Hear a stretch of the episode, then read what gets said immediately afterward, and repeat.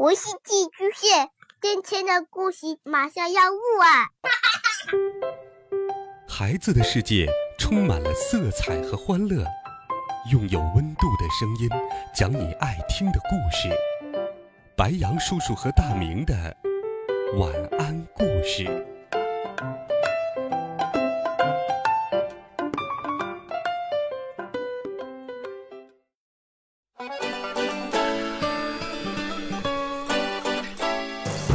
小朋友们，大家好，欢迎收听白杨叔叔讲故事。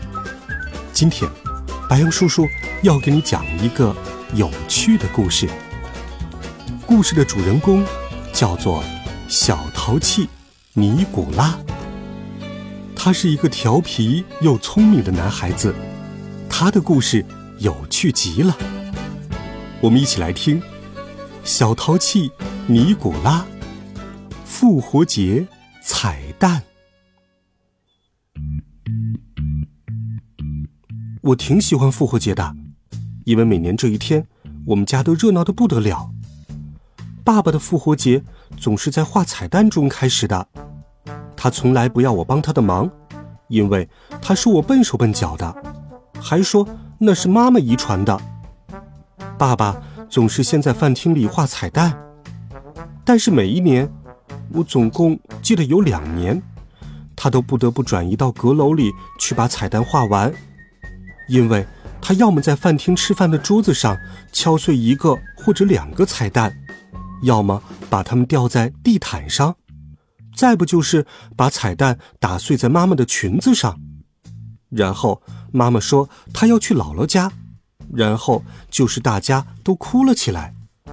爸爸从阁楼上走下来的时候。他拿着的蛋总是比开始拿上去的少，不过它们好看极了，有蓝色的、红色的、绿色的，各种各样的颜色，跟爸爸的裤子一样。当我对他说我从来没有见过这么好看的东西时，他骄傲的不得了。妈妈也对他说：“你应该觉得骄傲。”妈妈是真心的，因为她对他讲话的时候没有笑。接下来，爸爸会把彩蛋藏在花园的草丛里，因为草长得非常高，要找到彩蛋可困难了。爸爸跟妈妈说，就是为了藏彩蛋，他才故意很久都不用除草机除草的。不过有个小意外，一只倔强的狗为了找到彩蛋，居然跑进了花园里。爸爸跟这只狗打了起来，最终还是爸爸打赢了。可是，我还不能立即开始找彩蛋，因为我得等住在附近的好朋友们来帮忙。另外，他们还会和我一起吃复活节点心。朋友们给我带来了各种漂亮的礼物，有巧克力做的蛋，巧克力做的母鸡，和其他好多巧克力做的东西。妈妈说，光是看看这些玩意儿，就让她觉得肝疼。我呢？是在吃了它们以后才觉得不舒服，不过我还是很喜欢巧克力的。等朋友们都到齐了，爸爸让我们在花园里集合，然后他说：“孩子们，现在开始找彩蛋吧。”爸爸从来不肯跟我们一起玩，于是我给他准备了一个惊喜。我对他说：“爸爸，你也得和我们一起找。”我把你的手表藏在草地里了。爸爸的脸突然变得通红，瞪大了眼睛看着我。不用说，爸爸也开始找了起来，跟我们一样。我们的邻居贝杜先生从栅栏上看到这场景，对爸爸说道：“你跟他们一起玩找彩蛋，是不是年纪显得稍微大了点儿？”然后他笑了起来。爸爸呢？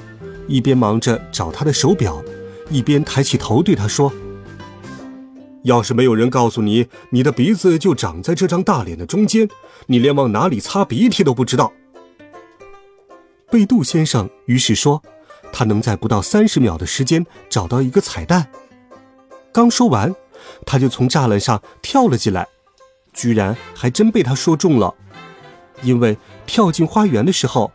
他的鹿皮皮鞋一脚踩在了一只彩蛋上，贝杜先生的皮鞋变成了又黄又蓝的。爸爸哈哈大笑起来。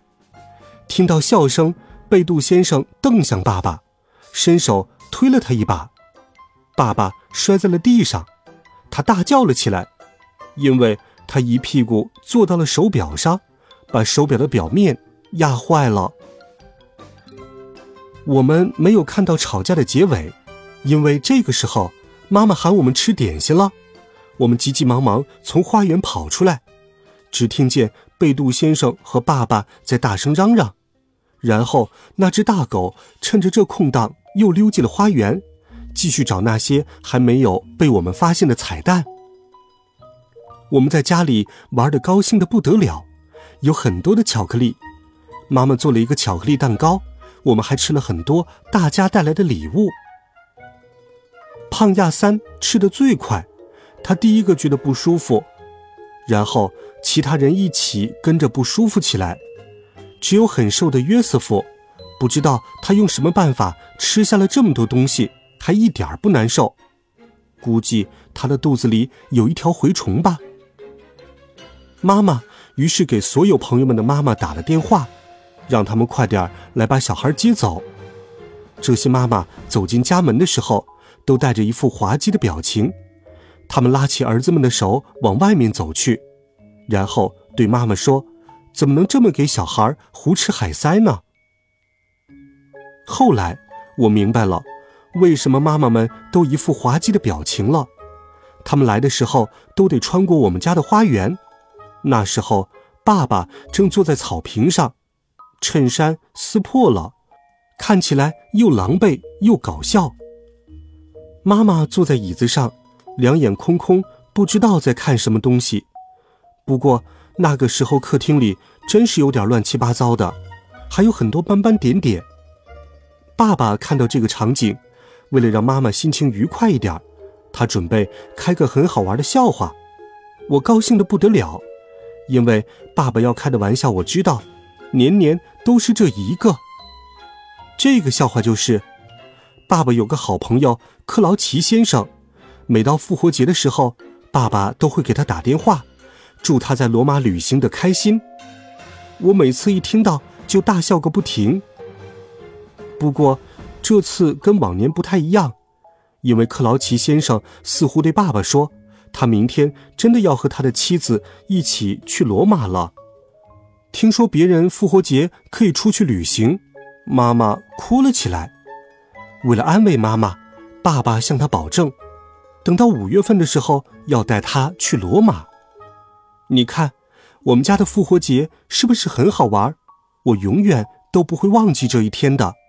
爸爸也是，而且他还说，我肯定会记得的。我希望你们也和我们一样玩的开心。这就是我为什么要经常对你们说的“节日快乐”。好了，孩子们，这一集好听的故事，白杨叔叔就给你讲到这里。